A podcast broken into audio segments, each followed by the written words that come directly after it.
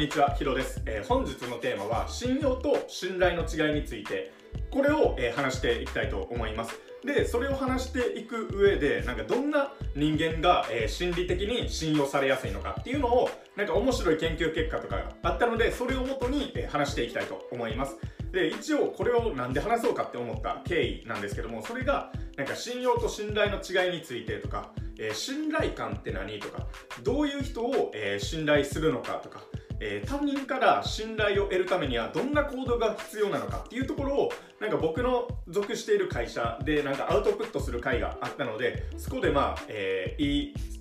いい機会だなと思っていろんな研究結果とか調べてみて思ったこととか僕が、え具体的に、え今まで経験したこととかそういったところで、え話していきたいと思います。なので今日は4つぐらいを話していきます、え信用と信頼の違いとはっていうところについて最初話して次にじゃあ信頼感って言葉あるけどそれってどういう意味とか、えどういう人を人間が、え信頼していくのかとか、え他人から信頼を得るためにはどんな、え行動が必要なのかなとかっていうのを、え話していきます。それでは早速話していくんですけども信用と、え信頼の違いについてですねこちらを話していきます。でまず信用と信頼ですね。これを、え国語辞書で、え調べてみました。でその結果大きな違いがあったんですけども1つ目が信用ですね。信用は、えー僕たちのなんかこれまでの行為とか業績とか結果とかそういったものから信頼できるかっていうのを判断しているっていうところになります。もう一度言うと信用っていうのは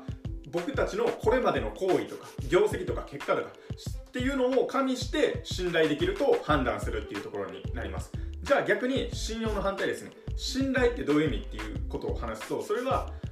ああの人は頼りになると。っていうところで、えーそれを信じるっていうことになります。もう一度言うとなんかあの人は、まあ、頼りになるから信じようみたいな感じです。ここでじゃあ信用と信頼の違い大きな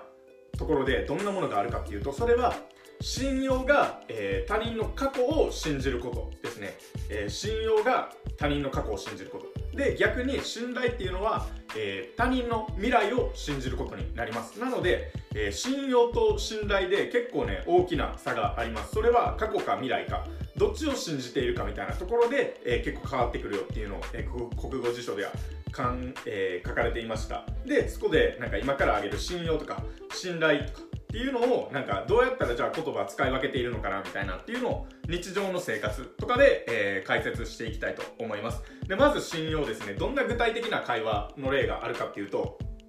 例えば、えーこの本は大手出版社から出されている本であるしっていうところもあってこの著者は信用できるなっていう話とか、えーこのサプリメントは大企業が開発したから信用できますとか、えーこのご飯屋さんは、えー食べログで、えー星3.5以上ついてるから信用できるよねとか。でいいレビューがあるから信用できるよねとかっていう感じですね。他にも、まあ、あの人はなんかテレビ出演に何度も、えー出ているから信用できる人だよなとか。っていう感じでなんか信用できるっていうことの言葉の意味ですね。これはなんかこれまでの実績とかになったりします。っていうことはつまり、えー過去を見て判断してあこの人は信用できるっていうのを考えているんですね。でその反対に信頼ですね。信頼っていうのはなんか彼は、えーいつも、えー試合とかでいい結果を残してくれるので今日の試合も彼を信頼して試合に送り出すとか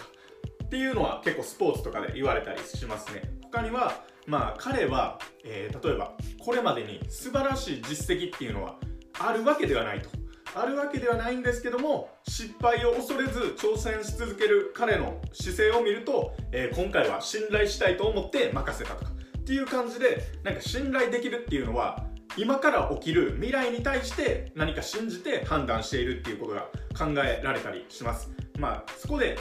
ですねとはいえなんか彼は、えーいつもいい結果を残すので、えー今日の試合も信頼して試合に送り出すっていうなんかね信頼してっていうことがあるとやっぱ未来のことって思われがちなんですけどもただなんか過去の実績とかそういう信用に基づいて、えー信頼するケースもあるっていう感じですね。なんか彼はいつもいつも結果出してるから今回も出してくれるだろうみたいな感じで過去の信用があるから、えー次の信頼にもつながってくるみたいなケースもあったりします。でそこでまあ、やっぱり人間っていうのは信頼されるにしてもそれなりの信用を得るケースっていうのが、えー、いろんなところで必要になってくるっていうのもあってその際はやっぱり日頃の姿勢とか、えー、しっかり、えー、結果を残すとかっていう信用を作っておくことが大事ですね。その信用がたまりたまって次の信頼につながっていくっていうイメージで考えてもらったらいいと思います。なので信頼を作って信頼違います信用を作って信頼につなげていくみたいな感じがいいんじゃないかと思います。なので、えー、もう一度信用と信頼の違いをまとめると信用が過去の姿勢とか実績を信じてい、えー、くことっていうところでじゃあ信用っていうのはこれまでのえー、信頼ですね。これまでの信用などを通して未来を信じることっていうのが信頼に、え、なっていきます。でそこでじゃあ信頼感とは何かっていうところですよね。なんか信頼っていうところに感ってつくとなんかちょっと難しい言葉になると思います。でそこで、えー、信頼感の意味も調べました。それは、えー、その人に対して、えー、信頼できるとかなんか信頼して損はないよなっていう感情とか判断になります。まあ、つまり、えー、こいつに任せて無理だったら、えー、もう仕方ないよなっていうのが、えー、信頼感っていうところになります。で例えば、え2つぐらい、え事例出して話していくんですけどもまず1つ目がスポーツとかで考えてみてほしいです。例えば、えサッカーとかで考えていきましょう。もう高校3年生ですと皆さんが、えそこで最後の全国大会の予選です。で負けたら、えもう即引退と。これまでの十何年間のサッカー人生が終わるっていう。っていうのがかかった大事な試合を想像してみてほしいです。で、そこで、えー、試合中ですね、スコアの状況は0対0で、えー、もう前前半も後半も試合が終わって、延長戦も0対0で、えー、PK 戦っていうのに突入するっていうことが決まりました。で、この時に皆さんが、えもし監督とかであれば、どうやって5人の PK キッカーっていうのを選んでいきますかっていうところです。大体サッカーって PK5 人同士で蹴るんですけどそこで、えー、5人あなたが選びますってなった時にどんな人を選びますかっていう話です。で確かに、まあ、技術面とか、えー、試合の疲労度が溜まっていない人とかえー、過去これまで PK 失敗せずにしっかり決めてるとかそういう実績とかを加味して決めるっていうところもあると思うんですけどただ一つ言えることはなんかこいつを信頼して任せてなんか仮にえー、彼が外しても悔いはないかっていうところを、えー、意識して、えー、決めたりすると思ったりします。でつまり、まあ、こういったものがなんか彼を信頼できるかどうかみたいな。信頼して、えー、損はないかっていうところが、えー、こういう信頼感っていうところみたいです。でまあ他の例でいくと、まあ、さっきはスポーツだったんで次は仕事でいきます。次が例えば証券マンの話です。セールスをかけていく証券マンの話で、えー、あなえー、もし僕が証券マンとして、えー、皆さんが、えー、ある程度資産を持った資産家だったとします。でそれなりに、えー、皆さんは株式投資でもお金を稼げていると。っていう中でなんか証券マンですね。僕の適切なアドバイスもあってそうやっていろんな株式投資も、えー、勝てていたりするっていうところ。であの状況があったとした時になんかそこで、えー、また僕がなんかいろんな株を見見てきてなんかまた新しい目星をつけて皆さんに提案するとします。でその時になんかあなたは、えー、僕ですね証券マンを信頼して提案された株を買いますかって言われた時にまあそれはもちろんなんか株を買う時の会社の内容をしっかり調べるとか今の市場の雰囲気を、えー、考慮して買うとかいうこともあったりすると思うんですけどただ一つ言えることはその時も、えー、この人がえー、この人ですね僕ですねが言ってる助言が仮に外れて株価が下落して損をしても、えー、悔いはないかって思えるところが結構信頼感につながってきたりします。皆さんと僕の中に信頼感がなければ、えー、それは、えー、信頼できないので株は買わないってなりますしもしなんかまあ寺尾さんの言うことだから、えいつもお世話になってるし今回も勝ってまあ仮にミスっても仕方ないかっていうのであれば、えそこは信頼感が強いみたいな。っていう一例があったりすると思います。なのでスポーツとかなんかこういう仕事とかっていうのも同じで信頼感っていうのは信頼できるかとか信頼しても損はないかっていうところが、えー、大事っていう話になってきます。で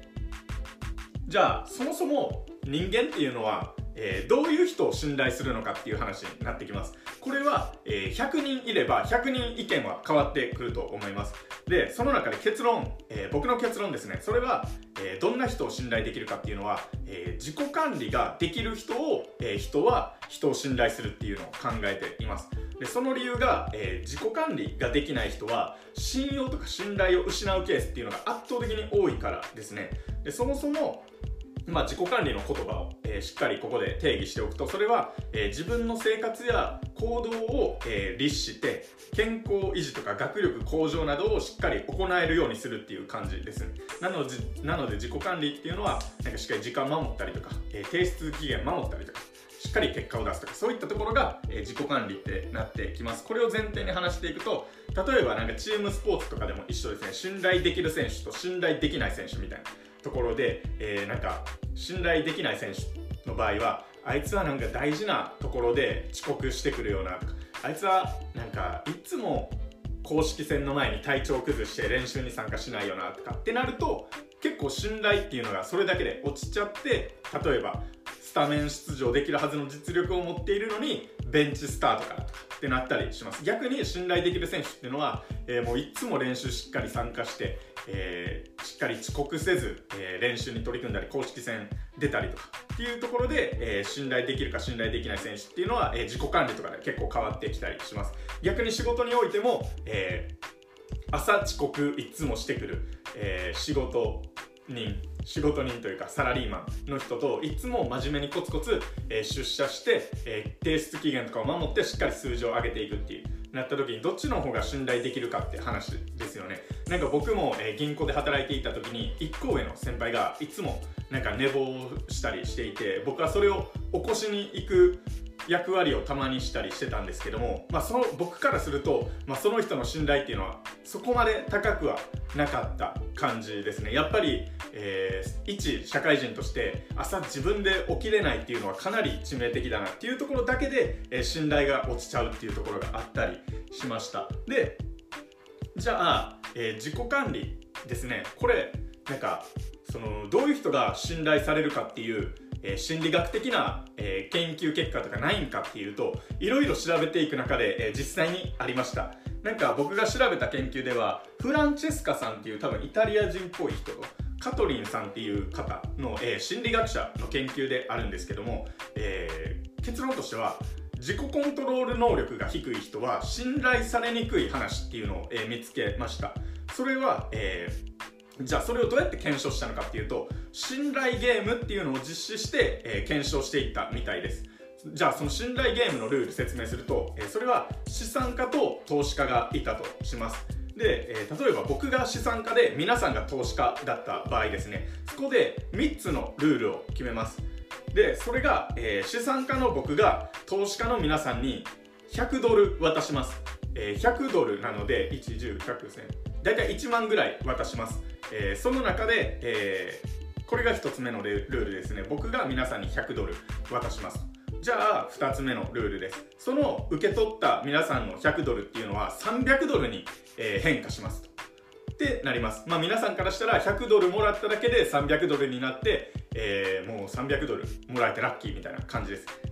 でそのまま、えー、逃げることがまあできればいいんですけどそれは信頼ゲームはその、えー、ことを許してくれなくて、えー、3つ目のルールが皆さんが僕から受け取った100ドルが300ドルに化けました。その300ドルが、えー、自分の決めた金額で、えー、僕らに返僕に返してもらわないといけないです。なのでまあめちゃくちゃ信頼があっていい人っていうのは、えー、皆さんの場合であれば300ドルになったので150ドル150ドル分けてお互い、まあ、均等に分け合ってハッピーみたいな方もいれば逆に、えー、投資家の皆さんはなんか寺尾は信頼できないからもう300万もうしっかりもらって寺尾には1円も返さず逃げるっていう方もいればいやまあ寺尾さんにはいつもお世話になってるから別にそんなお金いらないよと。もう俺は、えー、0ドルにして寺尾さんに300ドルしっかり返すよっていう方も、えー、いろいろいたりしますっていうところで何円何ドルお金を返したかっていうので信頼を図っていくっていうところが、えー、信頼ゲームっていうんですけども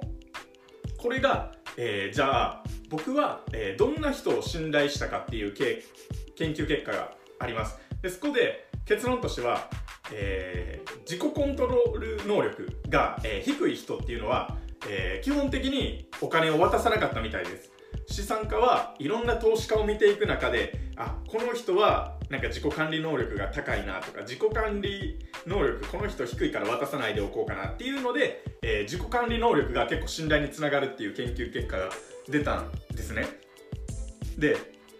そこで、えー、じゃあどんな、えー、自己管理能力コントロコントロール能力を測ったかっていうと、えー、ある投資家には、えー、なんか例えば、えー、もう1日10時間ぐらい仕事させてきたっていう方もいれば、えー、こっち B さんには、えー、もう1日10分ぐらいのなんか脳トレだけさしてその場に来させたとかまあいろんなケースあると思うんですけどそこでなんか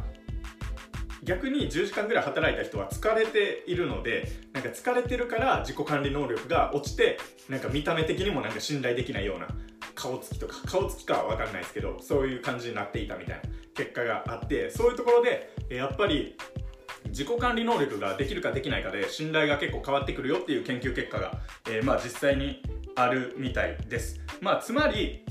自己管理が、えー、しっかりできる人は、えー、周りからも信頼されやすいっていう話ですね。じゃあ他人から信頼を得るために必要なことって何かっていうと結論、えー、自己管理をしっかりするとか周りが納得する結果を出すとかやっぱりそういったところになってきます。なぜなら先ほど話したようにえー、信頼されやすい人間は自己管理が、えー、しっかりできるし信頼っていうのはなんか過去の信用をもとに、えー、得ることができたりするからですね、えまあ、それは先ほど挙げたように遅刻しないとか期限を守るとかしっかりほうれん草をするとか、えー、周りが納得する結果を出すとかっていう感じですね。やっぱりそこで、えー、学校で言えばテストの結果とか仕事で言えば、えー、年間の目標達成をしっかりしたとかそういった話になっていきますね。でその上でもっと信頼されるためには相手が求めている以上の結果を出すみたいなところが、え信頼度としてどんどん増していくんじゃないかと。思います。それは、えー、期限にしっかり間に合わせるんじゃなくて期限より早く提出するとか目標達成率っていうのを大きく上回るとかなんか長期にわたってなんか結果を出し続けているとかそういったところで、えー、相手の期待以上の結果っていうのが信頼とか得れるんじゃないかと。思います、まあ、つまり他者から信頼を得るためには自己管理能力がしっかりできるとか結果をしっかり出すっていうところが、え、大事になってきます。っていうところで、え、今日の話は以上になるんですけど、え、一応まとめていくと、え最初が信用と信頼とはの違いですね、えで2つ目が、え信頼感って何？じゃあどんな人が信頼されやすいのか？で最後にじゃあそのためにはどう行動していくのかっていうところを、え話していきました。でこんな感じで、えまあ僕が気になった言葉とか、えー、研究結果とかっていうところも、まあ、たまに話していきたいと思うので、えー、今後もぜひ、えー、聞いていただけると、え幸いです、えそれでは以上になります、えご視聴いただきありがとうございました。それではまた。さよなら。